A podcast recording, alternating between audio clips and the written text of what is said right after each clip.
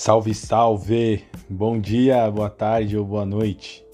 Começa agora o 16 episódio do Pandemia Sem Neurose.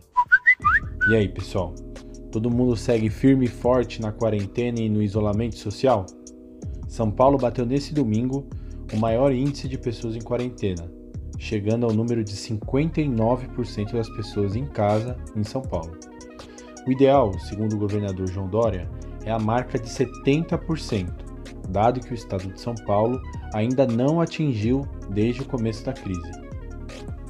Na semana passada, na quinta-feira, São Paulo registrou a taxa de 44% das pessoas em casa, o índice mais baixo desde o início da quarentena.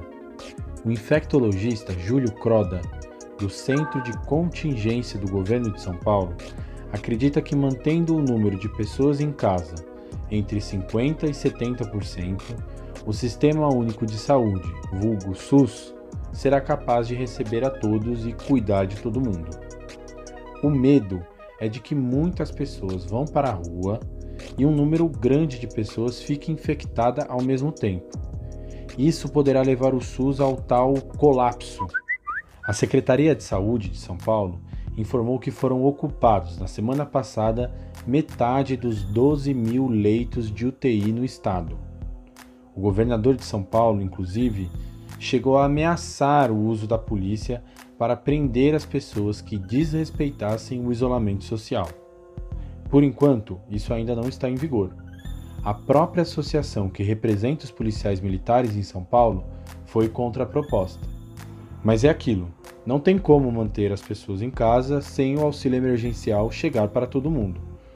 Existem pessoas com dificuldade no acesso à internet, um péssimo sinal de telefone, ou que tenham algum problema no CPF e não tenham conseguido o direito ao auxílio emergencial.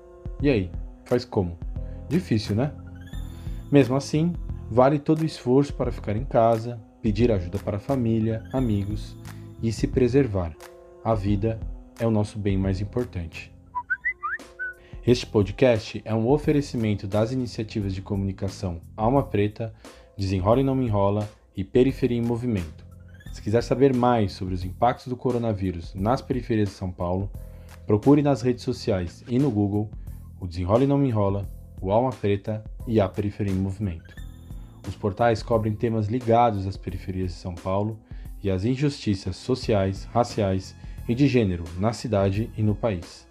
Se você quiser entrar em contato com a gente ou mandar alguma pergunta, mande uma mensagem para o nosso WhatsApp 11 9 5781 6636.